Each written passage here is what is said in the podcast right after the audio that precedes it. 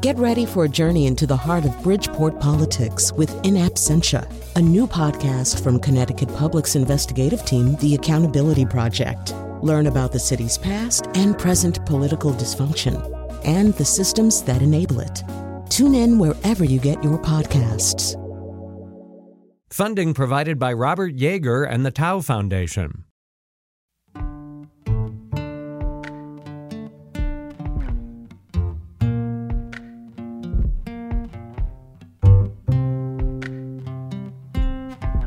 This is Where We Live from Connecticut Public Radio. I'm Catherine Shen. Connecticut is known for a lot of things pizza, Mark Twain, Long Island Sound, just to name a few. But Connecticut is also known as the Aerospace Alley. Throughout history, our state has made big contributions to aviation technology.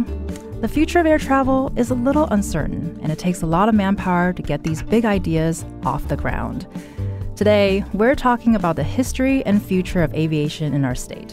We hear from some aviation enthusiasts whose love of all things plane is going to make you soar.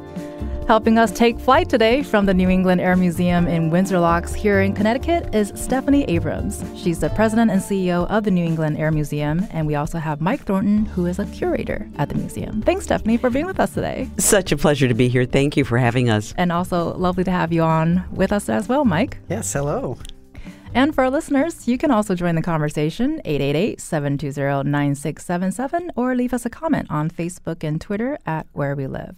So, I want to start with you, Mike. You know, before we learn more about the museum, obviously, have to ask both of you, how did you get interested in planes? Yeah, I came to it kind of in a roundabout, odd way. I mean, the planes are beautiful and they smell great and they're loud and fast. but uh, in the 1990s, when I was a teenager, World War II was at its 50th anniversary, and a lot of the veterans began to really talk about the experiences of the air war. And these were young men who had grown up in the 1920s and 30s being told that airplanes were going to play a dramatic role in the future affairs of the world. And here they were fighting the greatest uh, global air battles of all time.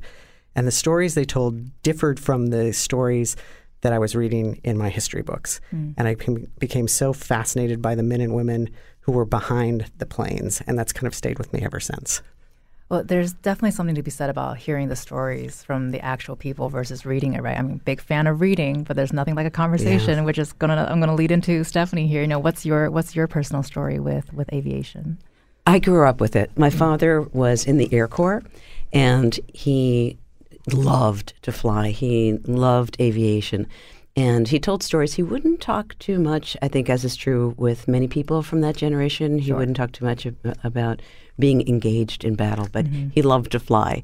And uh, his eyesight changed during the time he was in the Air Corps, so he uh, got his A&P mechanics license. Mm-hmm. Uh, but after the war, he was stationed in Dayton, where Chuck Yeager was, and he just told me these stories about flying right seat in all of these experimental aircraft. But he also told me stories about times when someone was doing touch and goes in some crazy aircraft, and he'd say, see ya, because he was parachuting out.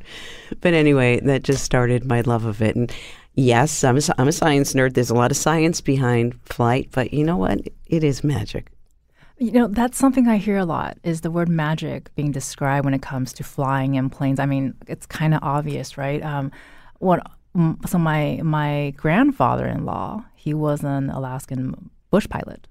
And so my connection is uh, is hearing his stories more from from family because he passed away a couple years ago. But he flew a P thirty eight Lightning, wow. and and to me, I'm like that's just it's it's unfathomable that you're mapping Alaska. Like you literally created the map of Alaska by flying around it. Crazy. And my my father in law was in was his co-pilot taking photos and so that's sort of my magical connection and i love that everyone sort of has that so um, and, and Mike, you know, as we talk about magic and this yeah. captivation, you know, you probably see a lot of people with that that glint in their eye when they're in the museum, seeing these planes maybe for the first time yeah, or they've absolutely. heard stories. Now, why does aviation matter? You know, why are so many people into this still? And it has this aura about it. It's it verges on a religion that it is it's mystical and captivating and there's this great call to the sky and it, pans out in so many different ways. It's not just the thrill of actually achieving flight,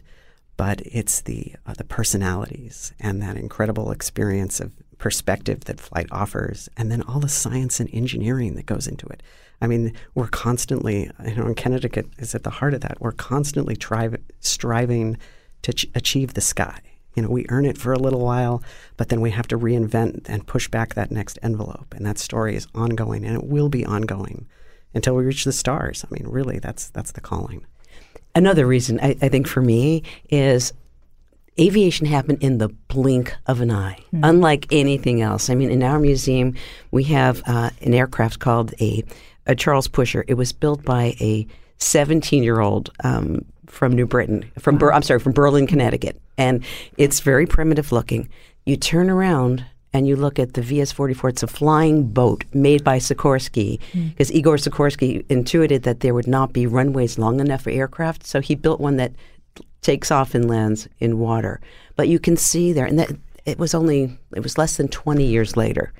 And then we're on the moon, and now there's civilian space travel. So there's something magic in how quickly it happened, and also it changed the way we live, and it continues to change the way we live. And both of you mentioned, you know, what a big role aviation has played and still playing here in Connecticut. So, Stephanie, I want to ask you, you know, Connecticut is actually known as the Aerospace Alley, as we mentioned earlier, a big industry here in the state. Can you talk about some of the state's history with planes and how our state has contributed to the aviation technology? Absolutely. I mean, I think right now of Igor Sikorsky, who he was a visionary, truly born like during the birth of aviation he was building aircraft. There were no manuals back then. Right. There was no MIT to go to. Right. It was just brilliance, and and again, he he was a visionary. He claimed or he believed that they were divine visions. Mm. Um, but it went on from there, and so between Pratt and Whitney, Sikorsky, Barnes Aerospace, and then the hundreds and hundreds of suppliers to these engine makers and and um, you know, the people who are uh, creating the aircraft as well. And Sikorsky, did he also make the first commercial helicopter? Yes, he did. Yes, amazing. Yeah, yeah, yeah it was fly work, fly. He crashed a lot, and he test, he tested his own aircraft right. until they finally decided maybe we shouldn't let Igor test all the aircraft because we need him. Right, right. And I imagine those parts are very expensive to lose with every crash. Granted, you know, we should learn from failure. That's a good story to learn from, but maybe not so many expensive parts to to be a part of that. Um, and Mike, what's your perspective in terms of how aviation developed over time here in Connecticut? Well, it's this incredible. Um, it's also a story of economics, in mm-hmm. that you know a lot of people don't realize that New York and Long Island had this huge uh, early aviation epicenter, but real estate is expensive. Right. And Connecticut being, a, you know, a, almost not quite on the cusp of a post-industrial uh, landscape, but there was a calling in the 1920s and 30s that there was available land. You need a lot of space, and you need, uh, you know, factories and to, to build these incredible, large, you know, complicated machines. And uh, Rentschler with uh, with Pratt and Whitney and Sikorsky later on, and then of course the the massive facilities at Pratt, uh, excuse me, at Hamilton.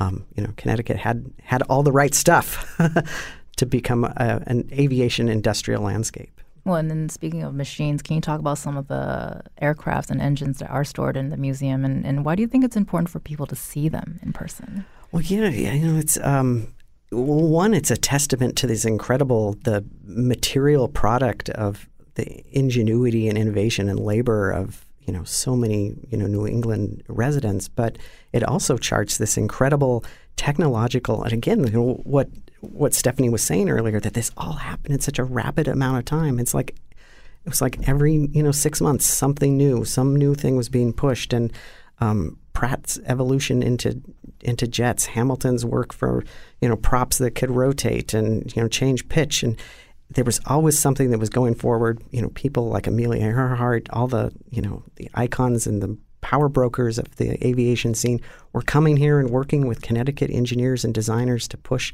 the frontiers of aviation forward. And they're still pushing forward because now there's a focus on autonomous flight, aircraft that truly fly themselves. And it's not that they're controlled by someone on the ground. I mean, with the AI algorithms, they fly themselves. So there's another step change going on in mm-hmm. aviation right now. But one thing I, I also want to add, you're asking about what we have at the museum. In addition to the actual hardware, we also have the stories of the people behind the aircraft. I mean, one good example is the last major restoration was uh, A-10 Warthog.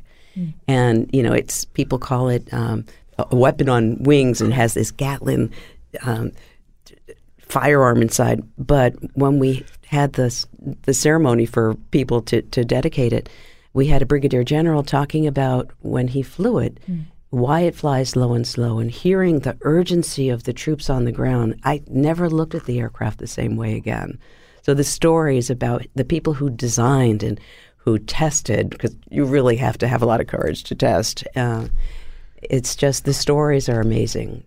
Right, and and uh, I'm glad you brought up the the humans behind it after talking about AI because you know no criticism, but there's something about a human being flying these machines. And and Mike earlier you, you said something that I, I wasn't really thinking about, but you said the planes smell great. Yes. Now, can you describe what's the scent? Because Yeah. I, I I can smell the rust We're- when I went through. I was at Chino Airport a couple years ago, and I went through their junkyard. That blew my mind just to see the parts that you need to put together and turn it into a plane. But I got that. But Yeah. I want to hear Well, what are you smelling? this is so I, and I think this is one of these experiences where until you're around them you don't realize it but you know despite all the incredible progress of aviation this sort of uh, future facing work at the end of the day especially prior to the 1970s planes were very analog on the inside you know they smelled like the same scent as an old radio or an electrical train set. I mean, you smelled the electrics, you smelled the oil, you smelled the the fuel, um, and you know when we sit, you know we're lucky enough, as especially as a curator and my collections manager, uh, Josh Taylor, um, who comes from the Smithsonian, we're able to, you know, on occasion we get to pet the planes. This is And, true, they uh, do. and um, when you when you sit in those cockpits and you see the metal and you see the luminescent dials and you hear the clunk of the the pedals and you're like, you know, you think of all the things they did, but just how hands on Right. and handmade these machines were, and that's and again that's an echo of the incredible labor that's behind them, the men and women on the line, the factory lines.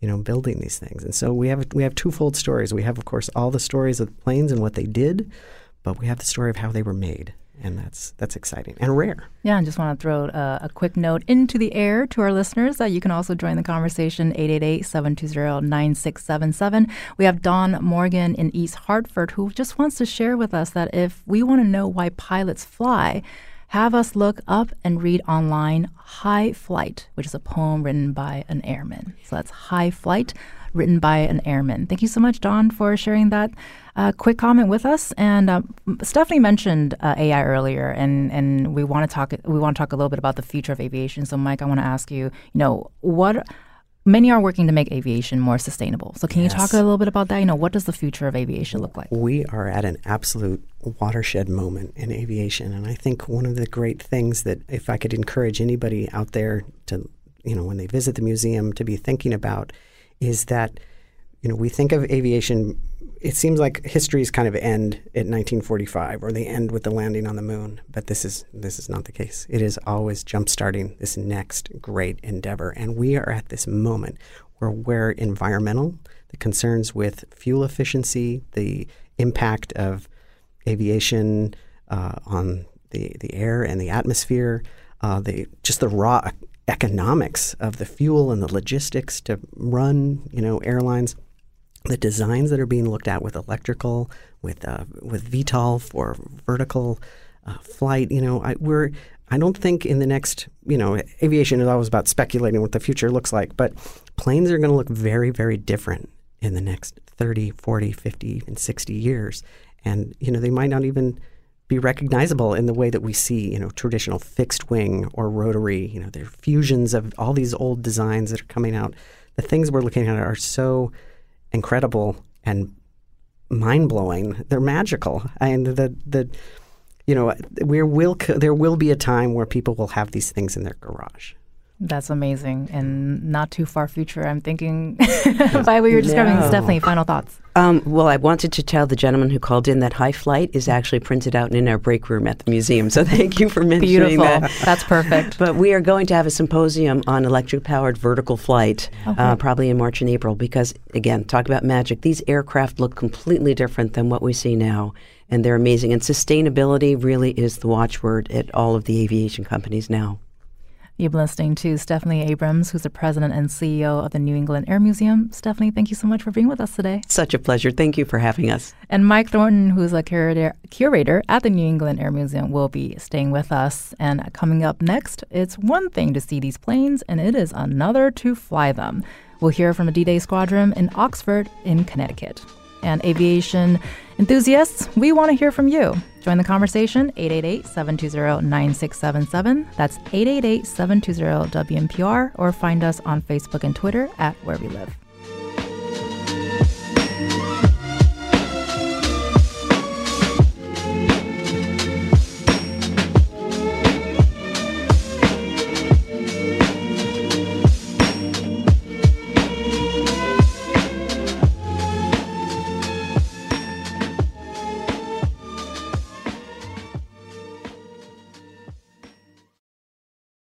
Support for this podcast comes from Hartford Healthcare. Elevating Health is funded by Hartford Healthcare. ECMO is a leading edge, life saving treatment for patients with cardiac or respiratory failure. Dr. Jason Gluck, director of the Mechanical Circulatory Support Program and Emergency Cardiac Care at Hartford Hospital, explains what it is. So ECMO stands for extracorporeal membrane oxygenation, outside the body oxygenation of blood. It's a life support technique that's used by highly sophisticated medical systems for patients with severe heart or lung failure. The technique involves removing blood from the body, oxygenating it, and then returning it back. ECMO procedures happen in the ICU, but not all hospitals are equipped with the necessary technology and staff. Dr. Gluck describes Hartford Hospital's ECMO Go team. So ECMO is considered when treatments have failed. And in our center, with a special ECMO on the go team, we'll actually take that technology to their hospital and help them out there if they need to to stabilize the patient and then bring them back to Heart for recovery. For more information, go to ctpublic.org slash elevating health. This is Where We Live from Connecticut Public Radio. I'm Catherine Shen.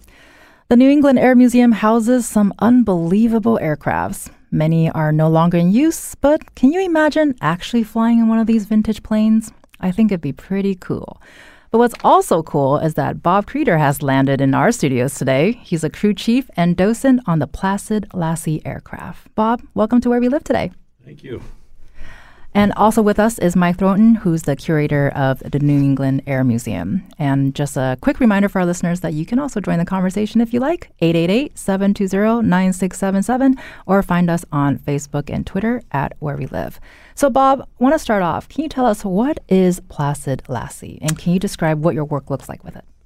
Placid Lassie is a DC 3 or C 47. She was built in 1943. It was a um, transport plane that uh, was used to haul cargo and um, drop parachuters. Uh, she also towed gliders. On um, uh, D-Day, uh, she her first mission was bringing over gliders. I think the first one was a Horsa, a British glider that held uh, 28 paratroopers, and then the next one was a, I think a CG-4A, CJ-4A, um, that only held 13 uh, glide, uh, paratroopers or infantrymen. Um, then she went back and hauled over um, more paratroopers to drop in. So um, the C-47, this one is has been restored, worked on, uh, has a very very interesting life. Um, it was um, um, a warbird to 45, and then at the end of the war, she was retired to Georgia, and then from there she was sent to the Pacific uh, West Coast. Uh, they um, used it as a uh, transport plane for oh god, twenty years, and then she came and became a, a cargo dog, and then uh, some guy had it in Georgia, and uh, finally, uh, as a cargo plane, one of the engines failed, and he just didn't have the money to fix it. Right. So uh, James Lyle and Eric Zipkin uh, of Tunison, um, the director, um, picked up the plane. but it really was in Tunisia then. Um, and they brought it over 2014 to England. Uh, they did a a D-Day smaller version, um, and over there, some old British veteran saw the plane and said, "That's not Yukon Jack Deck. That's Placid Lassie. I know this plane, and your radio operator is still alive." And they got back to the states. They found him and uh, uh, gave him a ride in the plane, I guess, and shortly after he passed away. But uh, they named the foundation after him. He was the last survivor. So I think that- it's, amazing hearing the history of, of where these planes have been, where they've gone through, and where they are now, and the fact that we're having these conversations. I think it's pretty mind blowing. Mike earlier described, you know, what the inside of a plane smell like. So can you talk about what it's like being inside these planes, Bob? Well, um, Lassie has no padding or insulation in the walls. That's Um, good. We have some commercial seats to bring the crews around, um, and it is noisy in there. If you have uh, the headset, like uh, for a weed whacker, we'll wear those in the plane, or if you have your um, flight headset on that's tuned into the com- the communication system in the plane, uh, you don't really hear it. It's just a background drone. But you take those off, and you just hear the roar of those two Pratt and Whitney engines uh, churning along, and it's um, it, you know you're you're there. And it, Lassie is a very gentle plane in the air. She seems to have no bad tendencies. Um, but as far as the smell goes, your smell is on the outside. When you start the thing up, uh, there's a lot of smoke, um, but um, it's uh, a round motor trait. Well, how do people react when they see when they see these planes being flown? I feel like you know, we are we just had a very short conversation about planes, but it seems like a lot of people have very emotional connections to to aircraft. Yes, they do. Um, you can see the crew, and they refer to her, you know, as a living, breathing thing. Um, they take excellent care of her. Um, uh, there's a, um, I don't know, just a mystique about the whole plane. And people come walking in to shows when you land. We don't even get the door open, and they're standing there waiting to get in it. You know, so. Um, Well, Mike, I, I, I see you nodding and smiling. I think Oh, you're yeah. about to parachute out of the studio with your excitement. You know, do you agree? Oh, I do. You know, when you see them, it's it history comes alive. You for a moment there, you can step back in time, and it brings back you know D-Day or then the glory days of the 1930s and those sounds and that feel and seeing those things pass overhead. Um, you know, that's exactly as it was, and it's just grand. And, and Bob, you know these these planes are expensive to fly and, and maintain, I imagine. So, can you talk about why is it important to still fly these planes and for people to see them in the air? Well, it's important that they carry on what people did, the servicemen, what they did with this plane back in the 40s during World War II. And um, you look at the technology in the plane as it is, and it's amazing what they accomplished. Um, when we're at the show and the old timers come up and they start talking what they did with the plane, um, it's absolutely amazing. You know, uh, today, um, you know, you climb into an airliner and you're up at 42,000 feet and, you know, no time you're at your destination. Lassie chugging along at, you know, 146 miles an hour and burning 100 gallons an hour of fuel, it's different, you know, and um, uh, they, um, they, they're listening to her, you know, they f- have the feel for her.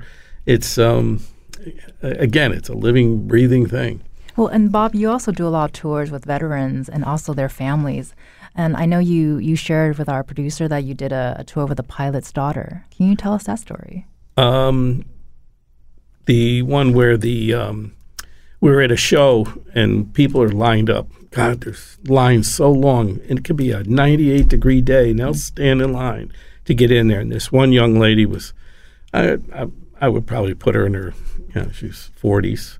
She's crying, and she had said her father just passed away, and he flew those.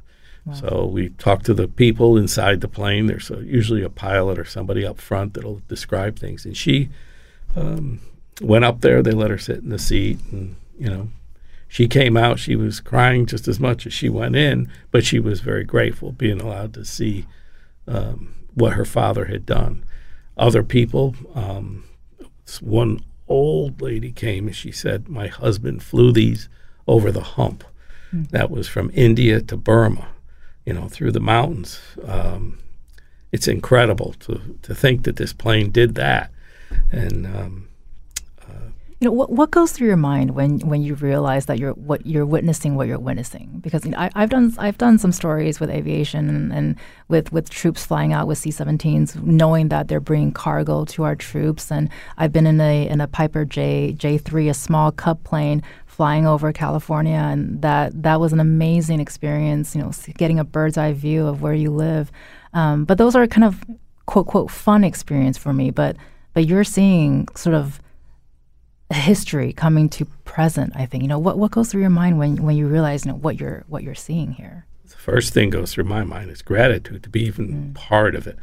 Um, and when we do these parachute jumps, there's a lot of veterans. One of them that just recently jumped with us has over 2,000 jumps. And these aren't like today. If you went to a local parachute school, you'd be jumping at 12 or 15,000 feet. These guys went out at about 1,200 feet. Um, and it's a line of sight. They have a jump master laying on the floor, lining up the plane with the, the drop zone, and um, just watching this. These guys stand up, they hook their static cord up to this cable along the roof, and when the uh, command comes to go, they just step out and off they go. Um, some of them carrying 130 pounds of extra equipment with them. Um, and it just makes you grateful for what they did. And some of them flew into some very hostile environments. Um, so it's um, it, it's just so enlightening to, to be part of it. And every mission is a we get something new. Well, and I know you work with Placid Lassie, of course, but do you have other crafts that, that you love and you love talking about and sharing? Well, um, this young man who's one of the uh, pilots, uh, PICs for Lassie, just bought a Stearman, and um, I'm hoping to get over and help him finish put it together.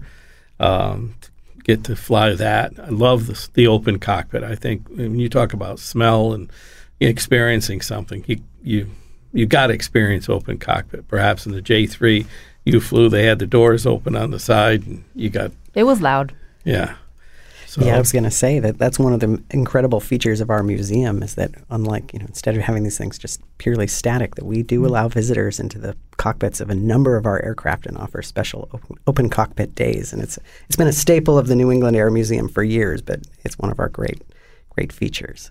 Well, I want to ask both of you this question. We've got to go to a break in about two minutes here. But, Bob, you know, having this conversation about history, clearly we are just scraping the surface today. You know, what do you hope listeners get out from this conversation? Well, I hope they get their unknown that ground-bound aviators can experience stuff. Hmm. Tunison is always looking for volunteers. Um, Lassie's kept over in Poughkeepsie uh, in a hangar, and um, the volunteers. You don't have to be an expert on aircraft if you've got time and a, you know hands. They have lots of things to do. They're also in the midst of uh, restoring a PBY Catalina, mm. big flying boat.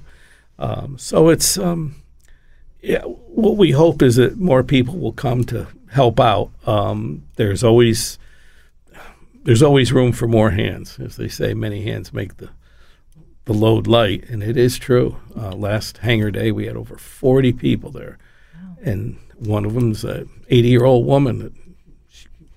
All right, so basically, never too many cooks uh, in, in, a plane. Mike, yeah. what about you? Same question. What do you hope our listeners get out from this? Oh, just the the wonder, the wonder that there are so many stories and ways to intersect with the both past, present, and future with aviation. That it's it's grand and it's it's an it's a welcoming and fun scene. Uh, so come come see the museum. Come see these things at, at fly at air shows, uh, and and understand that there's a connection between you know you see your kids playing with Legos. Yeah. this can lead to the next the next great uh, groundbreaking discovery. So we're going to end with a very quick question. I wonder if one of you can answer this. We have a question from Sid from Facebook. He asks, Do we know where the C 47 was built? Was it probably built largely by women workers? That I can't answer um, uh, where it was built. I know it was built in 1943 by the Douglas uh, Aircraft Corporation. Um, so whether it was in California, um, I'm not sure, but I could find that out. And, well, Sid, thank answer. you for that question. We'll find Bob is going to find that out for you. All right, thank you so much. You've been listening to Bob Creter, who's a crew chief and docent on the Placid Lassie aircraft, and you've also been listening to Mike Thornton, who's the curator of the New England Air Museum. Thank you both for being on the show oh, today. Oh, happy to be here. And coming up next, aviation enthusiasts from all four corners of Connecticut can put on their pilot caps and fly model aircrafts. We learn more about that after the break. But first up, here are two of my colleagues to tell you how you can support our work and flight at Connecticut Public. This is Where We Live from Connecticut Public Radio. I'm Catherine Shen. If flying in a vintage plane is not your speed, there are more ways you can tap into your inner pilot. There are many model plane clubs here in all four corners of Connecticut, and joining us now is Edward Deming. He's the president of RC Propbusters of Salem here in Connecticut. Thanks, Ed, for being with us today. Thanks for having me, uh, Catherine. And for our listeners, you can also join the conversation 888-720-9677 or leave us a comment on Facebook and Twitter at Where We Live. So, Ed, you've been listening to us talk about vintage planes, but your thing is model planes. So, can you talk about how did you get interested in that in the first place? Sure. Uh, so, the uh, as as Bob mentioned previously, uh, there there's a lot of avi- aviation interest uh, across across the country, particularly in Connecticut. But uh, a lot of a lot of people, kids grew up watching planes. You know, Bradley Airfo- Airport uh, and other areas. It's very easy to get excited about about aircraft, and that's how it started with myself, with building small models with my dad back in the '60s, and then getting into the early uh, radio control stuff with. Uh, it was actually Central Connecticut Radio Control Club out of Farmington, uh, way back when, and uh, have done it off and on ever since. Um, but it, and it leads you it leads you into kind of a technical interest, and it can be as complicated as you want, either uh, ready to fly type stuff or building things. Early in the early days, you had to build all your own things, and sometimes even build your own radios. It's a lot easier now, and the equipment's much better. What I was going to ask, you know, how do people get started in flying models? Because I think it's a it's a little bit more complicated than than people think. Maybe even flying the tiny drones that you can get off the internet. Yeah, so the so exactly. Uh, there are lots of ways to uh, that you can get into it, but the best way is to is to join a club, and particularly a club that's uh, that's uh, affiliated with the Academy of Model Aeronautics. Uh, that's uh, that's the governing body for for model airplane activities, and is FAA approved as a, a community based. Organization for training and with a set safety procedures and approved safety procedures. So a club like RC Propbusters or any one of the other 15 or 16 clubs in Connecticut is a good way to get started. Um, and but Academy of Model Aeronautics is the key thing.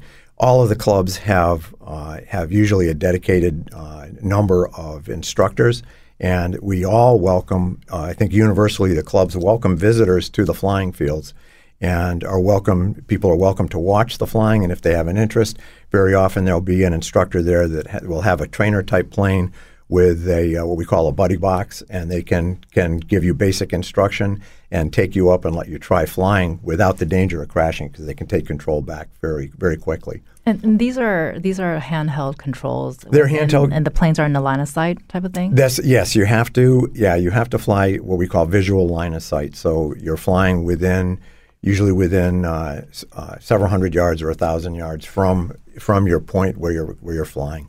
Uh, we have a uh, there's a, a, limitation, an altitude limitation of 400 feet above ground level, unless you have a uh, a waiver, an FAA waiver. Um, but it's all visual line of sight, and that's part of the excitement. It's kind of like doing a uh, a video game, but in real life. And in fact, there there are really good simulators, and we often suggest that people get and they're pretty inexpensive, $100, around $100 or less, depending on whether you get a controller with it. And that's a good way to learn uh, without costing a lot of money for crashes. Hitting the reset button is a lot easier than rebuild. Right. And, yeah. and because there's, it sounds like there's so much uh, into it. You got training, you got FAA, you've got guidelines, you got instructors. So, what should our listeners know about safety? You know, are there places that they should not fly? They should fly. You know, how does that work? Yeah, absolutely. So, so the uh, the safest place to fly is at uh, at AMA sponsored club fields because they're specifically set up so they're away from buildings, they're away from from roads. Uh, uh, you need a, a, fairly wide space for even the mid-size to mid-size to large planes. Smaller ones, they, they they're sometimes called park flyers, uh, but uh, that's not always a great idea. You're always better off flying at an established field where there's also a, an established flight line, pit stations, and flying stations. So, and with some control, crowd control, and also for other pilots, so that you're flying in a safe manner, and uh, everybody knows that they're controlling their own plane, mm-hmm. and that there's not too many people up there, so you don't have a traffic jam or anything like that. It's kind of an, uh, an on-air dog park. It seems like it, it, it is a little bit exactly. It's it's uh, it's actually a big social connection for a lot of people. Well, I was I wanted yeah. to ask you about that too. You know, there's there's a huge model plane community here here in Connecticut. Can you talk about what that's been like? Sure, there is. So, uh, so in I'll, I'll talk about um, di- uh, District One in the AMA right now, which is all New England. Uh, in in New England, there are uh, about twelve thousand pilots uh, uh, and 110 110 clubs, and and that's that's a, a, pretty good base across the whole country. There's 170,000 uh, pilots and uh, almost 2,500 clubs. So it's a pretty big, uh, pretty big organization, and it's uh, as like Bob had mentioned when we were talking before we got started here.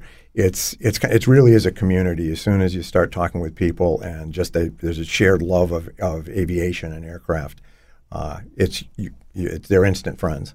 Well, we have Bob Creter, who's the crew chief and docent of the Placid Lassie aircraft, who is still with us. Bob, you're also involved in the model plane community. Talk about your experience. Oh, uh, yeah. I'm a member of Quaker Farms RC Club in Oxford, Connecticut. And I'm also a member of the Connecticut Silent Flyers in Newtown, Connecticut. And um, it's been a rewarding experience to meet all those people that are in there. They all work together to keep the, the field safe and uh, in good condition to fly. Um, it's it, it's absolutely been one of the best things I could you know get involved with. You know, um, shy of buying a two million dollar plane, you can buy one for a few hundred dollars and experience flying. That seems a bit more reasonable. Right. Yeah. We're, we're the earthbound aviators. Yeah.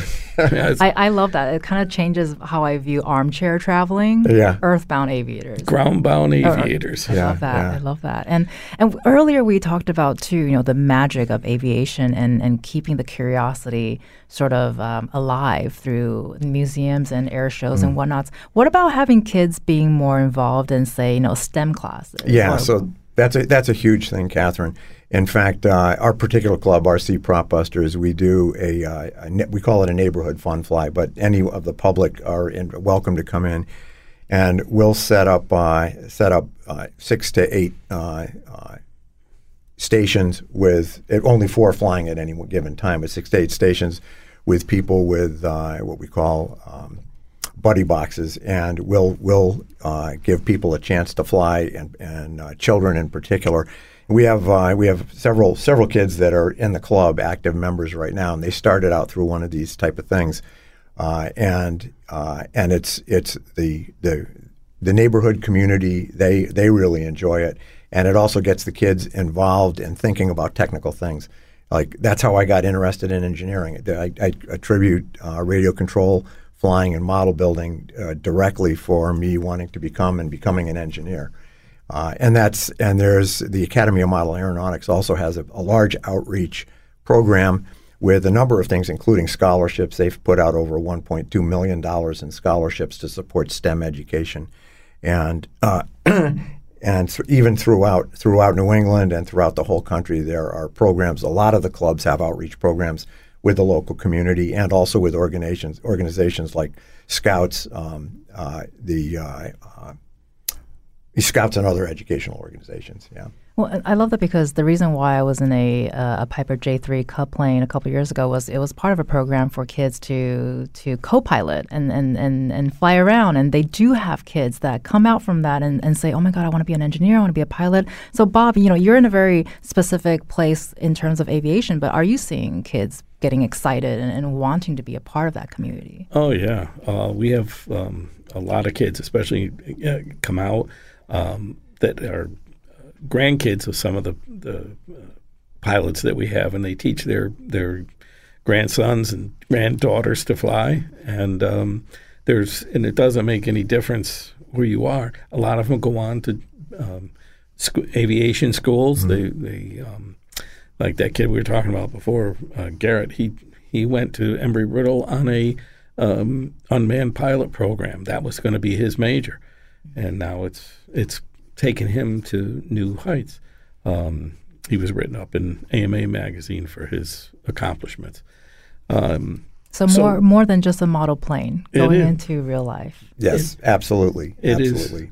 Yeah, it- it's yeah. I mean, it makes you think. Uh, it it it stretches the kids' imagination. Uh, some of them are way ahead of their time. Well, well and on that note, does it keep you curious and excited and, and, and wanting to continue to do this? I mean, obviously you're It, enthusiastic it, already. it, it, it absolutely does, and uh, so we have we have a, a number of retired guys in our in our club and throughout the the um, aero modeling community. But I kind of joke around sometimes that that it it does take a fair amount of coordination, and you're always learning. It's a lot of hand-eye coordination, and uh, we, you know we joke that uh, as you to try to keep your mind fresh f- try flying a radio control aircraft, a, a plane, or a helicopter. It, it's a lot better than you know brushing your teeth with your opposite hand, which is you know. So it's it's really that that hand-eye coordination really keeps your interest up and keeps you uh, mentally sharp. I mean, you're selling that over crosswords for me right now. So, well, and, it's, and it's it really is a lot of fun because it's a technical thing. Right. It's so cool to see the kids get so excited uh, when they come and get a chance to try flying for the first time, and you know they have they have the ability to learn so quickly. They uh, it literally within uh, uh, probably maybe a couple of dozen flights, they're they're able to fly with more skill than some of the people that start later in life that will take them years to get. well, uh, we've got about 30 seconds left, but I asked Bob this question earlier. I want to ask you, uh, Ed, is uh, what do you hope our listeners come out from this conversation, get, get from this conversation? 30 seconds. Oh, okay. So that uh, that that aero modeling is a great way to uh, to to learn some some technical skills and have a lot of fun. And also, if people are interested, uh, look up the uh, the Academy of Model Aeronautics, Google it, and then there's a local club finder, including ours, RC Prop Busters in Salem, Connecticut, and you can. That's it, the way to get started. Well, you just landed that plane perfectly. You've been listening to Edward Deming, who's the president of RC Propbusters of Salem, Connecticut. Thank you so much for being here today. Thank you, Catherine. And Bob Creter, who's a crew chief and docent on the Placid Lassie aircraft. Thank you. again Oh, for my pleasure. here. I'm Catherine Shen. Today's show is produced by Tess Terrible. Our technical producer is Kat Pastor. Download Where We Live anytime on your favorite podcast app. And thanks so much for listening and flying with us today.